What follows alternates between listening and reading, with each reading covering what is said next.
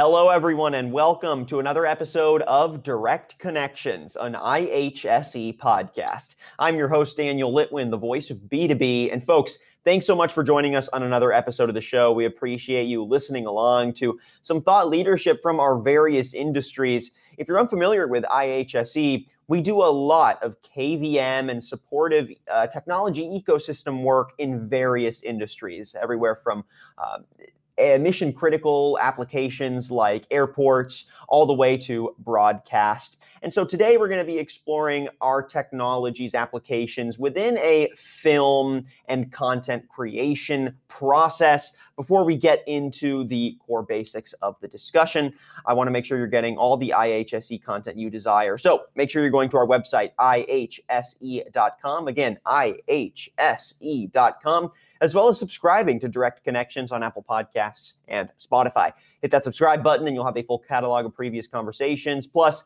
notifications when we drop new ones. So, on today's episode of the show, we're making some direct connections with more storied professionals in the media production industry to draw from their experiences, professional work, and workflows to understand how cutting edge tech elevates their craft. And per usual, we're exploring KVM technology, this time in the context of professional film scoring. Now, when editing hundreds of sounds across Pro Tools and Avid, and often across multiple instances of both softwares, having efficient switching does wonders for quality and for a frictionless edit. And our guest today is bringing 40 plus years of industry knowledge and workflows to our discussion today, working on over 350 films working with leading composers like Alan Silvestri, Danny Elfman, the man himself, John Williams, and Hans Zimmer. He's received four Academy Award nominations for work on Polar Express, Cast Away, Contact, and Forrest Gump. And that's just an intro to his storied experience here. So let's go ahead and welcome our guest. I'm pleased to welcome Dennis Sands. He's head scoring and re recording mixer at Soundwaves SB, which is a mixing and engineering studio out of Santa Barbara, California. Dennis Sands, great to have you on. How you doing? Very well, thanks, Daniel. Nice to be here. Yeah, it's a pleasure having all of this experience to pull from for our conversation today. And I gave a brief rundown of your background, but I want to hear it from you a little more. Can you recap some of the standout work that you've done that you feel defines your career? But then, more importantly, as you break down this, uh, you know, little resume in summary, connect the dots with how those standout moments impacted how you build your workflows for your art and how they kind of guide you to where you're at today with your professional craft. Um, well, you know, I, I started out actually in the in the record world, music world. Uh, I had to, you know, I've had a lot of good fortune, I guess luck you'd call it, in in, in my career. And uh, early on, I through some kind of convoluted um, occurrences. I got an opportunity to work with uh, a record producer named Norman Granz, who is, uh, for those who might not know that name, uh, he's such an instrumental uh, person, who was anyway, in uh, promoting, recording, preserving American jazz. Uh, so I was eventually, as a very young um, young guy, young mixer, working with uh, Ella Fitzgerald and Sarah Vaughan, Oscar Peterson, Count Basie, and many other great artists. And uh, from there, I sort of connected with uh, um, another engineer, and we sort of we formed a partnership. Eventually, uh, opened a recording studio in Hollywood and that's where I transitioned into uh, working on television and film projects. Uh, and that's also where I met Alan Silvestri, who uh, significantly changed my life, and um, and we have been working together uh, ever since. I met him in 1978, so it's uh, quite a while. We've done probably over well over 100 movies together, and and uh, some pretty well known ones. And then through that, um, as happens in in my world, uh, people hear what you do and they like it and they reach out to you. Um, I've so that's how I met, you know, and worked with the Danny Elfman and Tom Newman, and you mentioned John Williams and you know Hans and you know many other uh, great composers. So I've been very fortunate, and as you know, time went on, the technology, of course, expanded greatly um, in good and and challenging ways, um, and uh, I've you know evolved into what was originally an all analog world into an all digital world, more or less, and um, and as a result, I transitioned into working on digital workstations, in particular uh, with Pro Tools, uh, which is a software system that is basically endemic in the industry that is is the way of uh, uh, handling, editing, and mixing audio. In my case, of course, music. but the challenge that I eventually ran into was that I had a number of source systems. So I typically have one system, say, for orchestra or acoustic instruments, and another system for electronics. Um, but often those systems are at different alignments. You know, with no need to go into great detail about it. Just suffice it to say, they they perform actually different functions in the in in the process of creating a final music mix, if you will. but I needed to be able to access these systems separately. And um, that's where the you know IHSE Draco system enters my world. Uh, prior to uh, the Draco system, I was using another system which was uh, honestly quite clumsy, unreliable. Uh, quite often, I'd be in the middle of having to, to, you know, do you know intense work. You're concentrating. Now I need to switch over to another system and access it, and this the this alter, alternate system, this other system, would you know kind of crap out. It wouldn't work. It, it it was very frustrating, and you know I'd have to stop and kind of reboot it, and it, it was challenging. So um, I reached out to a, a, equipment vendor who I do a lot of business with, and I explained my situation. He said, "Look, there's this other system which is vastly superior."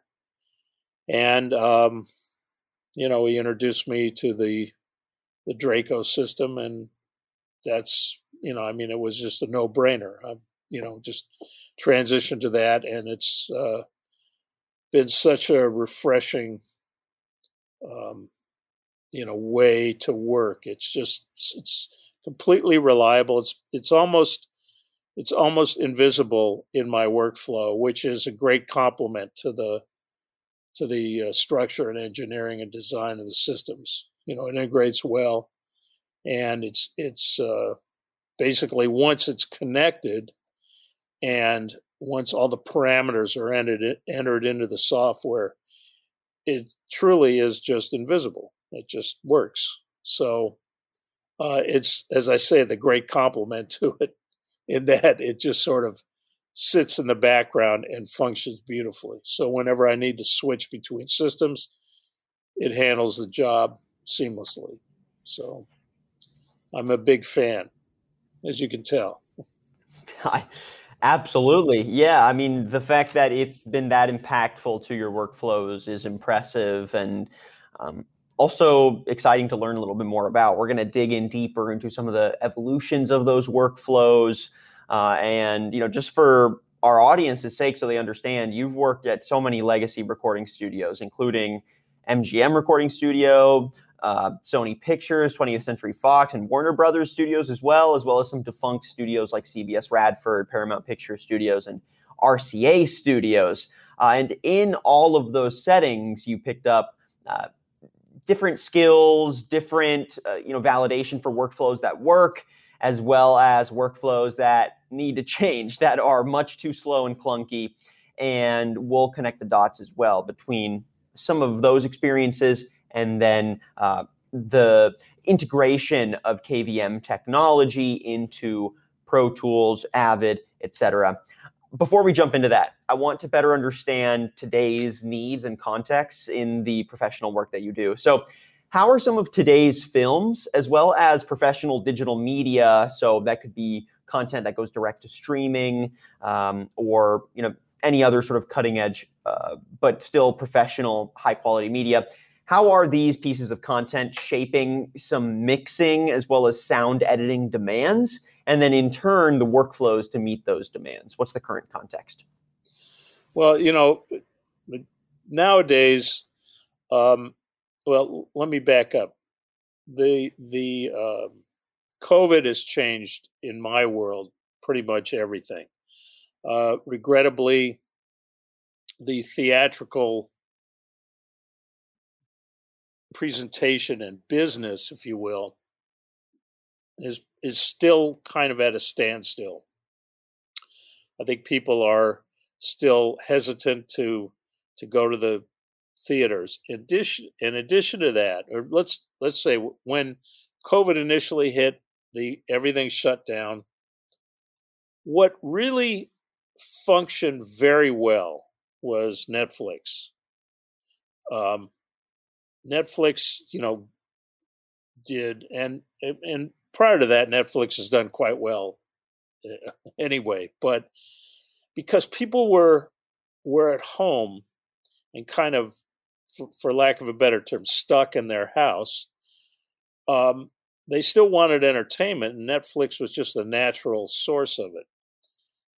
And the studios you know, obviously looked real hard at that business model and and and said, you know, realized, well, we kind of want to do that as well because uh, so almost all the studios now have their own streaming service, and that's changed the business quite a bit. I mean, there's um, you know, there's uh, a lot of there's obviously interest in it uh, from the studios.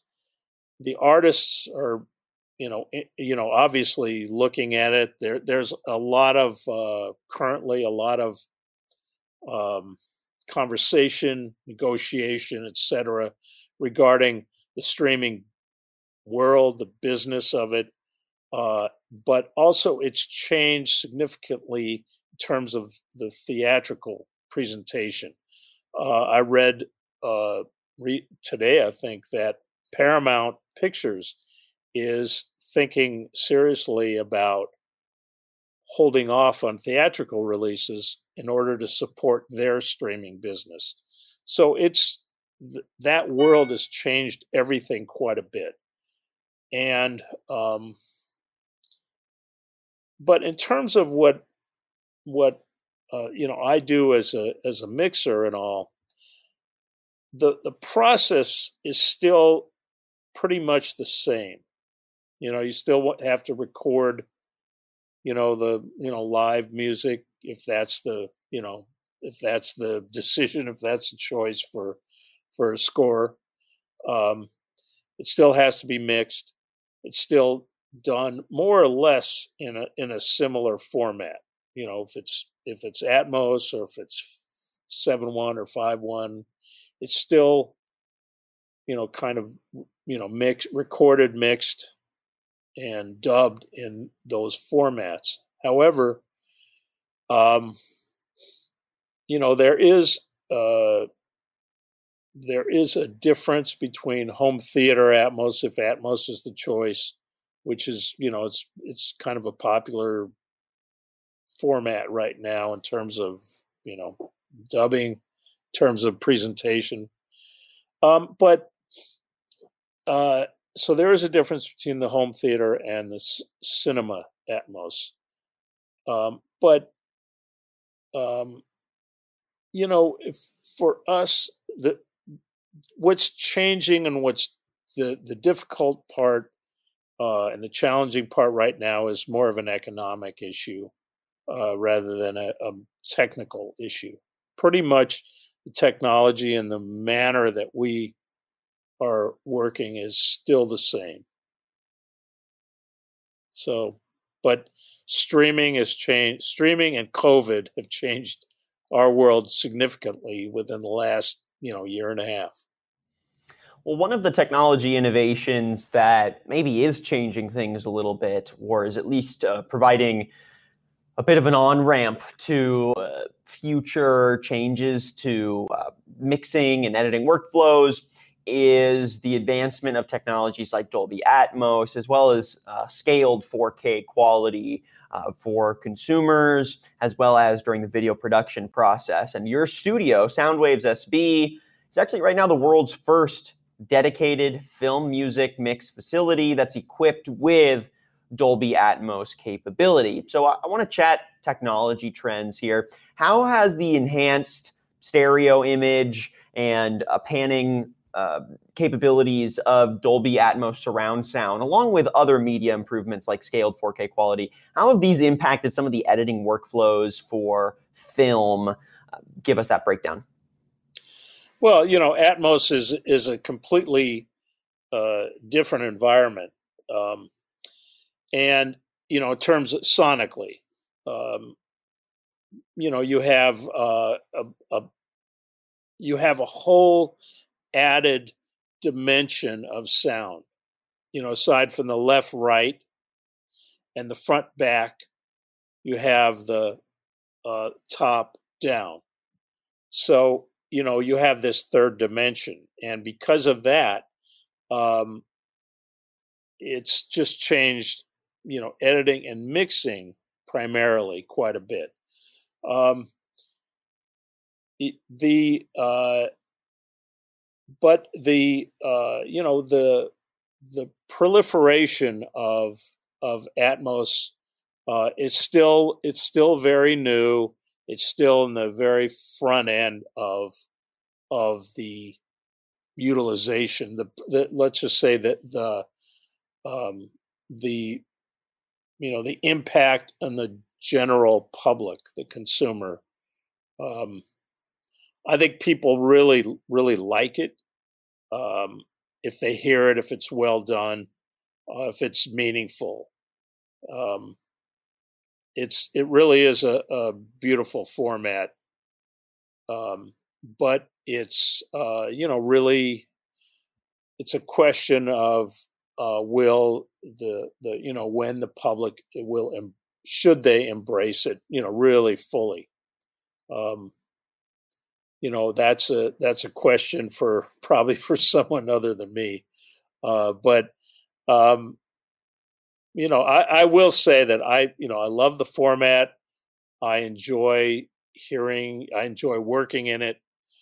But you know i mean i've worked with directors who you know struggle with it. They're you know maybe more traditional uh, i know a couple of particular who feel you know all, everything should be on the screen uh, and that's you know that that's whether it's it's in a movie theater or probably in a you know on a television screen you know that's just their um, sensibilities.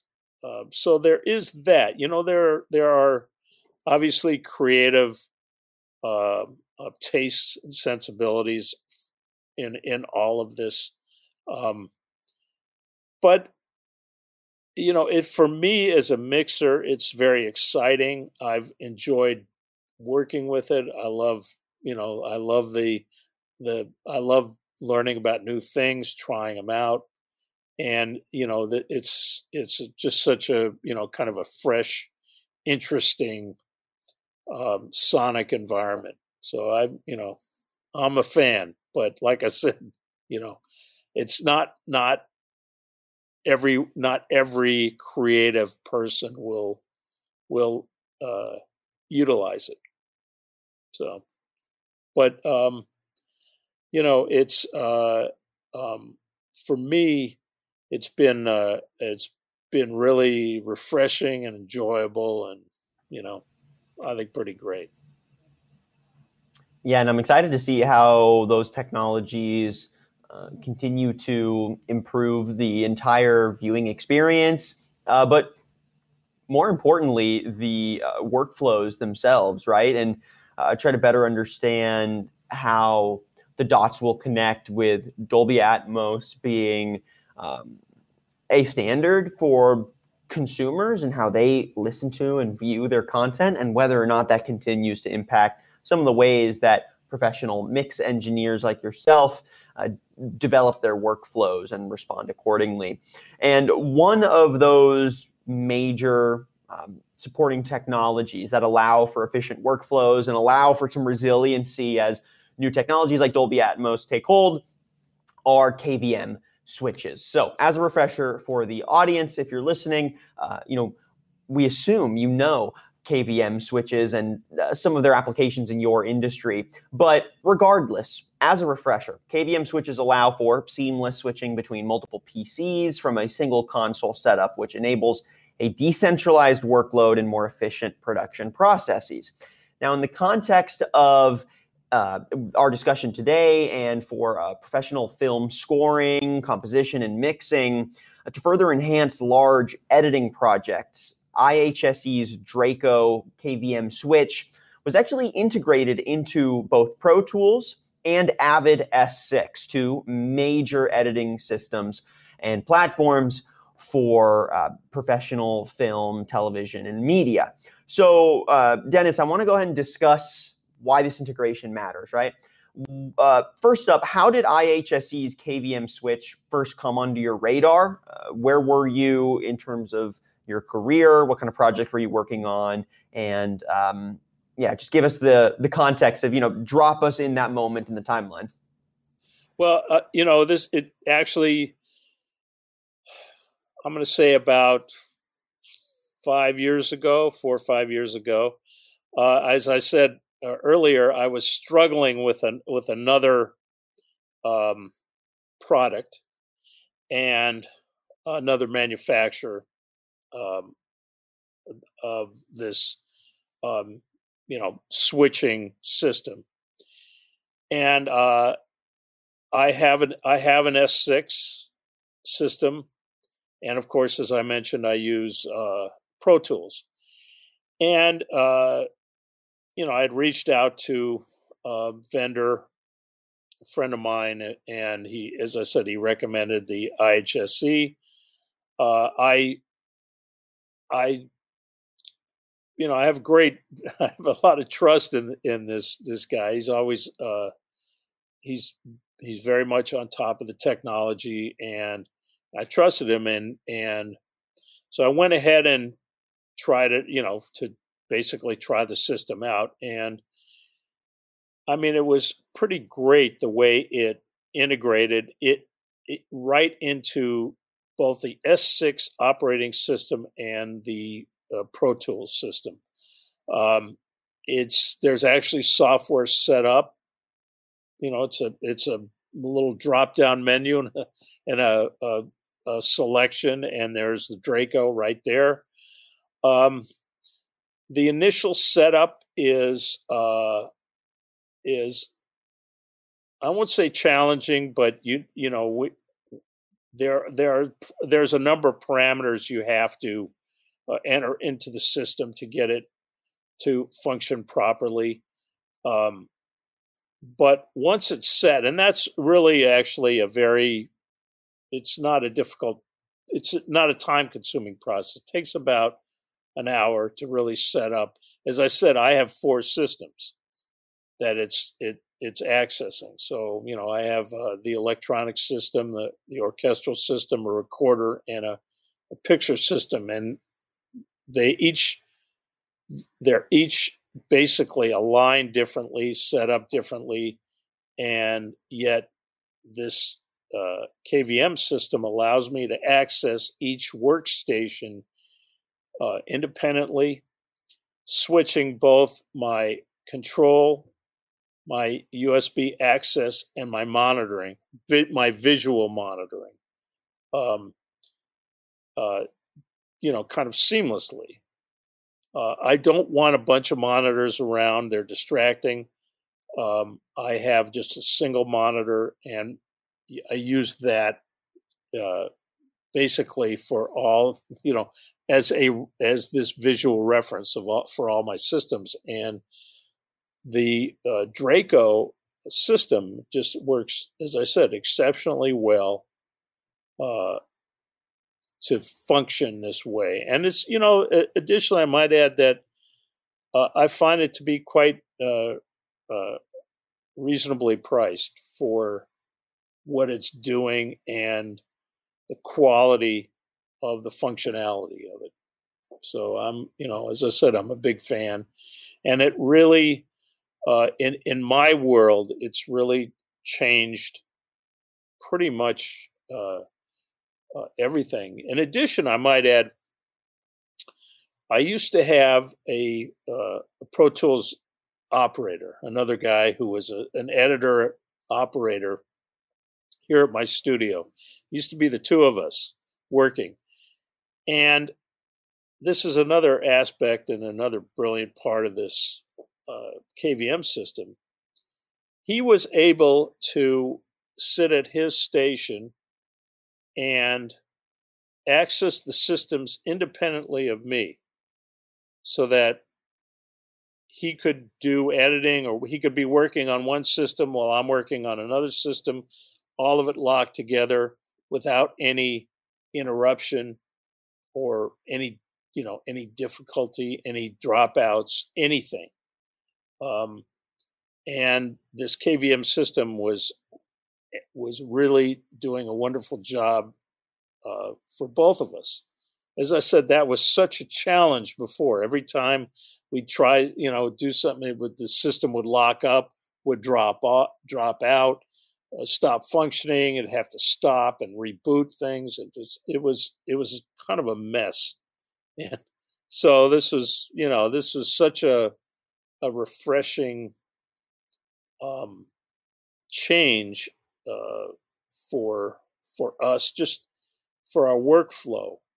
You know things were because because this the switching the access of the systems was so much more elegant it actually saved us a significant amount of time. So if you can imagine well we're not the systems aren't dropping off they're everything is you know working well it's all you know so that saves so much time and not having to stop reboot address you know find out what's the matter you know all that stuff just eats up so much time. It eats up eats up the workflow and it eats up our um, it takes away your concentration you know when you're mixing you're really concentrating on what you're doing. Each sound, each each track is meaningful. You have to address it, and you've got to keep your thought process together. And when you have those kinds of distractions, you really lose that. And it's, you know, it, so it's, and when that happens a number of times every day, it's not fun. So, um, you know, this, as I said, this Draco system has really uh, changed very much sort of what we do and how we we do our work. I find it curious that you uh, like one desktop or one monitor, to be more specific, for your workflows.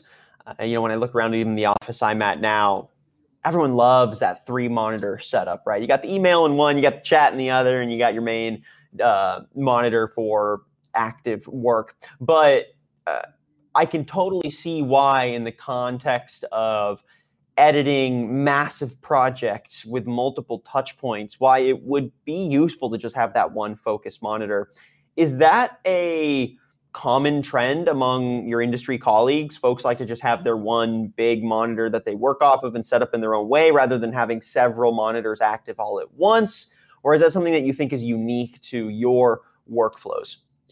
Well, I, you know, it's I can't speak, you know, really accurately about how people, the general, uh, you know, kind of uh, other mixers work, but for me, the reason I want just the one monitor is remember I'm I'm working typically on a on picture. I have a large, uh, you know, screen with projection in my studio that's really my focus. You know, I'm I'm working on music that's you know relating obviously to this picture. if I have a number of monitors, it's distracting for me. I'm just, you know, talking about me personally. And um, I just don't need more than one monitor. You know, I can I can do between the combination of the selections I make on the S6 and sometimes the keyboard, um, and you know, switching systems through via the Draco. I don't really need more than one monitor, and I can, you know, I I can see everything I need to see, you know, right there and it happens, you know, that switches, uh, you know, instantaneously. Um, you know, I'm able to to change screens conveniently. You know, let's say within Pro Tools via the S6.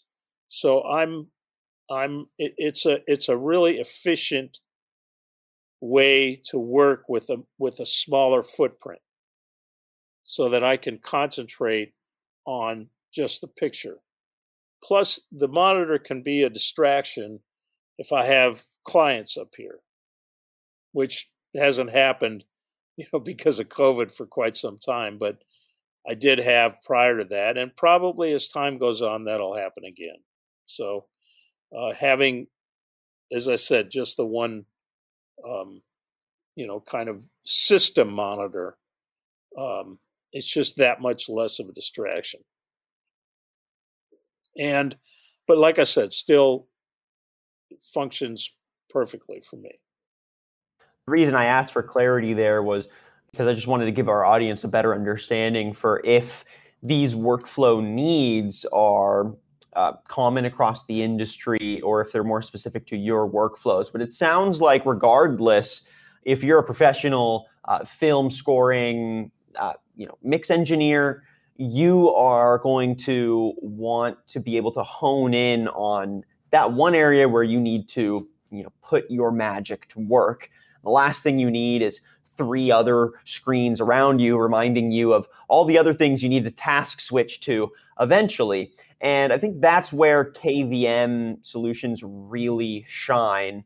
So i was wondering you know you already gave us a good uh, overview of why KVM switches have been so useful in your workflows. But could you break down some of the most common scenarios where you've found a direct KVM integration into both Pro Tools and Avid S6 have radically changed output quality as well as workflow efficiency? So, you know, maybe highlight three of the most common scenarios where you find, wow, that really saved me time, resources, energy, uh, you know, uh, drops in quality because I was able to utilize this KVM. Well, as you know, I had uh, mentioned earlier, um, you know, prior to uh, you know, uh, you know, I've, I've used other KVM systems at other studios and all, and um, you, with each one, there was some combination of keystrokes you'd have to make on a on a particular uh, keyboard, or maybe there'd be several keyboards. Um, and you'd have to remember, oh, this one is for that system, and the other keyboard is for another system. And well, what if I want to look at this? You know, I've got the a, a third system over there. Well, uh, you'd have to go back behind the, the you know where the where the uh, the editor operator is and look at it there you know it was it you know, prior to the, you know, these, uh, you know, to this system, um, it was a lot, it was quite clumsy actually. And plus, if I'm working at, at, you know, let's say another studio, I've got to learn, as I said, the, the protocol for each, for access to the, to the, to the systems. So it's clumsy. And you know when when you're when you're trying as i said whether you know you're mixing you're trying to focus on the blend of elements to have to no what was that? I forgot the the this what was the keystroke? Was it the you know shift control you know oh was it the you know it, it's it's just um as I said, very you, you lose your concentration. Uh, whereas with the the system the this uh, the the Draco system that that I use now, I don't even think about it. I don't have to know any keystrokes. I push a button on my S6 that that's designated for a particular for one of my systems that I want and and it, everything switches the keyboard, the mouse, the monitor, the S6, everything switches seamlessly to that system. So now I can do the work. I don't have to think about any of these these ancillary keystrokes or or codes or any of that stuff. And so the just the the the process of doing what I do is just so much more comfortable and uh, and you know easy. And there you know i don't have this other distraction the access distraction. It's just literally a button push. And i mean you know that's pretty much the essence of why these systems are so great and why it's so important you know when you have multiple sources of uh, of you know of files that are essential to what you're doing as a mixer, you need to be able to access them quickly and easily and reliably. Um, and you know, I'm I you know I've become so spoiled by it that you know anytime I'm in some other scenario, it's just it's really kind of annoying. You know, I, I, I you know I you I get I've gotten so accustomed to this uh, seamless access that um, you know i'm just uh, it, it, it's really just become such an essential part of my workflow and it just it you know the the, the time frame and all it's just you know as i said it's just enhanced greatly what what uh, i'm doing here you know as a mixer. It's you know it's taken the the challenges and the the sort of the snafus the technological snafus out of the out of my life in a great way. So um i hope that answers your question i think no, you, know, definitely. You, you get the you get you you understand what I'm saying. I mean, it's just it's an overall massive improvement uh, from where you know where I was at several years back to you know what what's going on now you know for me so i'm you know like i said i'm greatly i'm a big fan and greatly appreciative of it and just to further connect the dots between this solution and your professional work uh, there were actual several custom music scores and mixing projects that were first used with IHSE's KVM solution. Uh, these were projects you worked on specifically. Uh, just detail some of the impacts that having that uh, switching capability gave you when working on um, yeah those more customized projects the ones that had more granular needs and uh, you know were also areas where you wanted to explore um, some more unbound creativity? Well, uh, let's say you know, in working on a uh, let's say an Atmos mix where mm. um, I'm, you know, Atmos, the the what separates uh, what Atmos is primarily uh, is a a panning system. In other words, a, a system that enables you to place sounds in this three dimensional environment. That's really what what primarily Atmos is, and that's you know probably a bit of an oversimplification, but for the most part, that's that's what you're doing.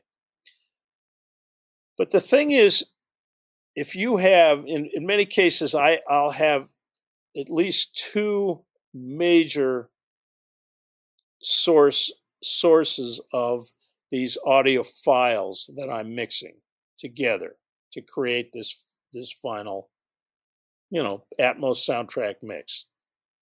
Um, and I think that's kind of what separates a little bit about uh, what what I'm doing as uh, in the in the film world, as opposed to maybe you know tr- maybe a lot of a lot of uh, music, you know, sort of record mixes, if you will, Atmos record mixes.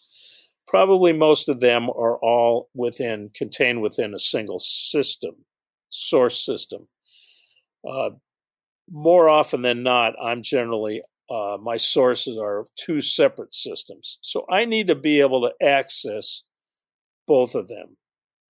And I need to be able to access them pretty quickly because, you know, I if you do in in, in mixing, if you do you do a move or you do a, a, a, a an effect or something on one track, it undoubtedly will affect other tracks. And quite often those other tracks of course are on another the other system. So you want to be able to do a move or do an effect and then quickly make an adjustment on the other system. So you've got to be able to switch back and forth really quickly again to keep the workflow going and to keep the concentration going and um, you know that it, that's a, a probably a, a pretty good example of why it's important. You know, it the, this system, a switching system, uh, might seem like, um, you know, not you know, it, it it's it's something that maybe you wouldn't generally talk about or think about a lot, but it's a thing that you think about tremendously when it's not working well for you and which is, as I said and discussed earlier, uh, that's the experience I had. Um, and it's just at this point, it's really just uh, kind of like I said, a seamless system that has it works so well that you know I I really don't think about it a lot now. Uh, when I say that, it only in the sense that I don't have to. Um, it's just, uh, it just does what I needed to do very, very uh, efficiently. And you know, when when uh, you know to keep, like I said, to keep focus, being able to switch completely seamlessly between systems is uh, just massively important. So, you know, and and this, you know, the Draco IHSE Draco system has really, um, you know, just just done a, a, a beautiful job of handling that. I've had very, very, very little need to uh, you know, for tech support or once it was initially set up, it's just flowed beautifully. It, it the the the um, all the parameters are are stored inside of the units. Um, I've had no problems with it, although I obviously back up the the um, setup file. But boy, it's just it just works so well. So, you know, it's really a significant part of my my system here. And that significance is critical. Uh, and the fact that it's been so transformational and uh, has allowed you to be more creative with your work is, I think, what really validates why these integrations are important. Again, um, the uh, IHSE KVM integration into Avid and Pro Tools specifically. Uh, but I think that also just validates why that quick, um, you know, not burdened by keystrokes level of efficiency is uh, useful beyond just even film production. But just to keep things in film production here as we start to wrap up our conversation, uh, part of what I love about the work you've done is that you've gone beyond your professional work to help shape efficient workflows as well as artistic practices for professional composition and mixing. So, for a little context for our audience, uh, Dennis has developed seminars for film composition students at USC's Thornton School of Music. Um, Dennis, you've also developed online education for professional mixing skills on the Cinematic Composing site. And I think both of these are great examples for why your experience is just so valuable. And uh, I just love seeing professionals turn their experience into continued education for other professionals. Uh, but to connect the dots with today's conversation, in these educational resources, do you also try to center efficient workflows explicitly as part of the strategy that you recommend professionals build for themselves? Whether that's a strategic mindset they need to shift, or whether that's uh, technology suggestions and investments that you um, uh, suggest that they take on. So, again, how does this tie into your overall message when you're building some continued education for other professionals? Well, you know, I I I love I love talking and, and meeting and working with um, younger folks. Um, I've I've had a great opportunity to work with a, a number of young composers, uh, both in the educational uh, environment and in the professional environment. Um, and they're always, you know, I, have you know, young folks are. It's so interesting how creative, interesting, uh, you know, kind of fascinating they are.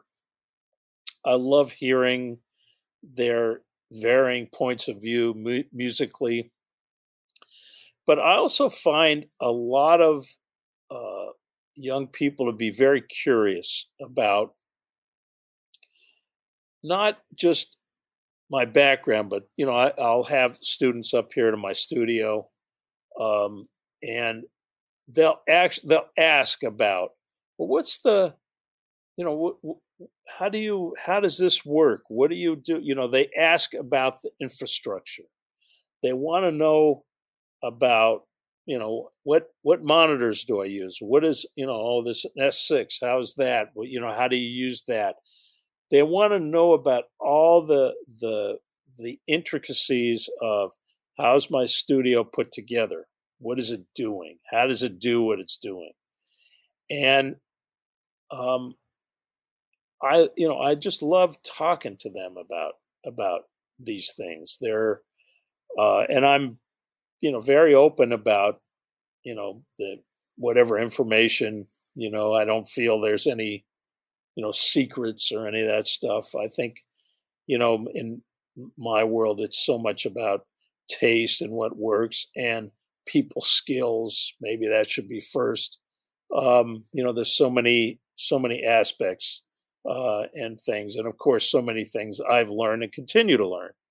Um, and I enjoy talking with, you know, young people and and just anybody really, but you know, so, so many you know students and uh, people who who want want to learn and are curious and uh, and of course goes without saying talented so um, you know, I've been I've been fortunate in that in that regard. Um, starting at SC and then uh, transitioning to cinematic composing, uh, creating this you know the uh, online mixing course. It's really specifically it's called Mixing for Composers, and it's specifically for composers because in this in the current in the current state of our world, composers do need to be able to have mixing skills. Um, you know, they whether it's sending a demo, looking for a job, or they have a job, they need to submit mock-ups to a director. Uh, they've got to sound pretty good because um, you know they're you know you can't you can't depend on somebody being sophisticated musically to understand well the, the mix isn't great but i know it'll be great when we you know record it with let's say a orchestra or when it's finished or whatever you know? So um, uh, they need to have these mixing skills and at least some i'm not saying they're they've got to have you know 30 years of experience mixing but they have to understand what goes into mixing and what's you know the what's involved. What what are the different reverbs? How to use them? You know on and on. All the these there's so much information.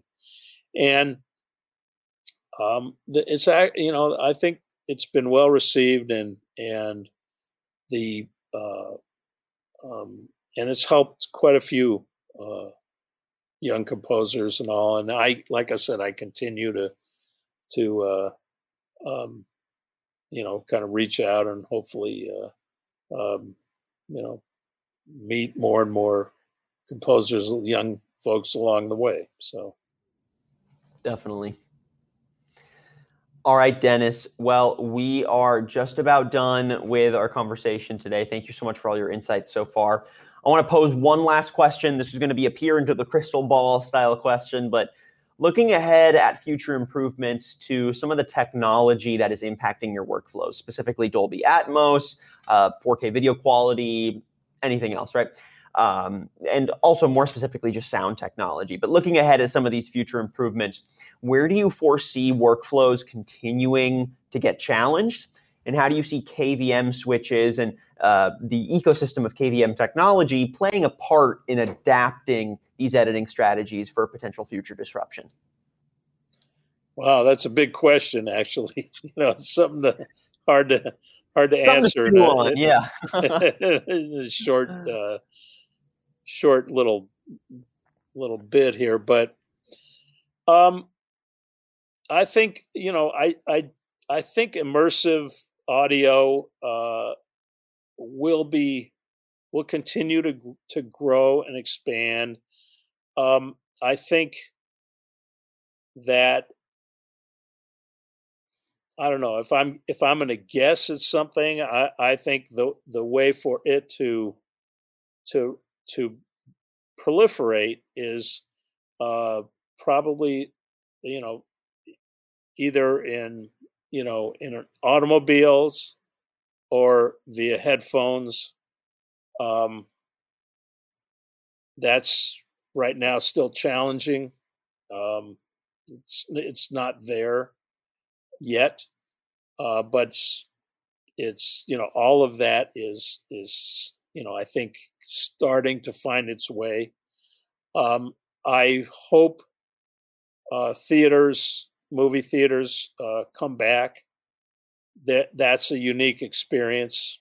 You know, seeing a big, big, you know, you know a movie on a big screen with big sound in a in a theater is you can't have that experience at home um, i hope it comes back uh, you know I, i'm i'm optimistic about that uh, i think that um, i think the public will will hopefully uh, embrace that again um, and I hope that there's you know there will continue to be you know product uh, directed towards uh, theaters.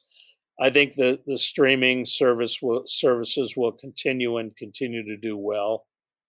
Um, and you know I think that as uh, more and more people in my world uh, uh, learn about HSE and Draco systems, um, I think they'll proliferate as well as these different, you know, somebody like me who's working in with a number of, of workstations that are configured so differently from one another.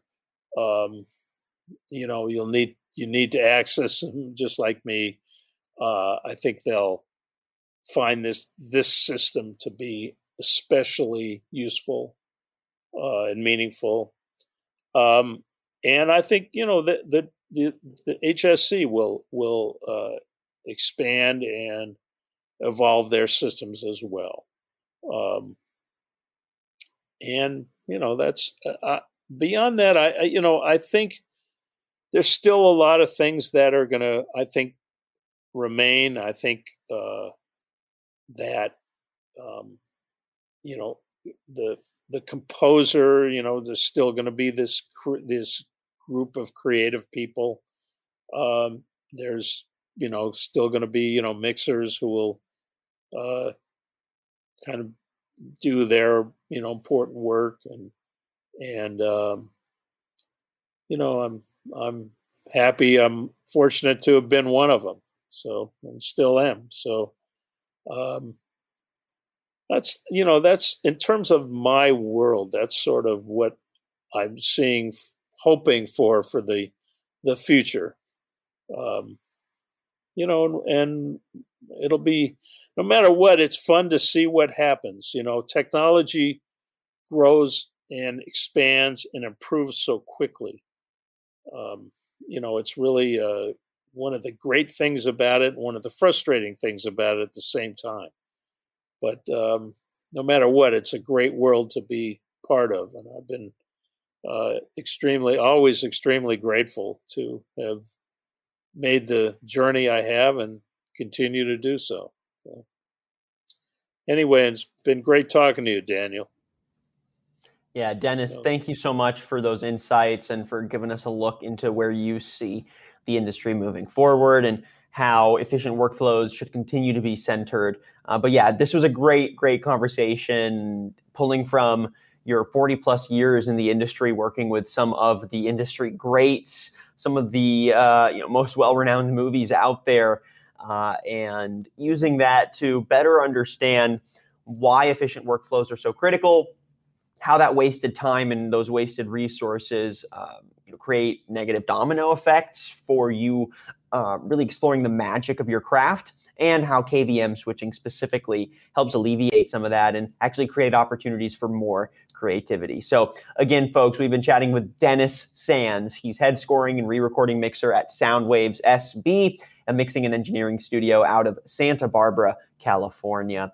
Dennis, if folks want to get in touch with you, they want to source some more of your thought leadership, or uh, maybe they want to work with you, uh, you know, just for any reason, how can they get in touch? How can they learn more about you and your thought leadership? Well, um, they can. Uh, um, I, you know, I have. Uh, I could give you my email. Um, how would we do that? How would I get you my information. Um, there is uh, some contact information on my site, soundwavessb.com. It's all one word, of course, soundwavessb.com. Um, and my email is mix for film, M I X number four, F I L M, at gmail.com. Perfect. Dennis, I appreciate all of your insights today. It's been such a pleasure chatting with you, and I hope uh, we get to chat again soon. So thanks again for your time. Look forward. Thank you very much, Daniel. And thank you, everyone, for listening to another episode of Direct Connections, an IHSE podcast. If you like what you heard and saw today and you want some previous episodes or you want to make sure you don't miss out on future thought leadership as we explore KVM technology and the broader ecosystem of efficient workflows and their supporting tech. Make sure you subscribe to our podcast on Apple Podcasts and Spotify, as well as head to our website, ihse.com. I'm your host, Daniel Litwin, the voice of B2B, and we'll catch you on the next episode of Direct Connections.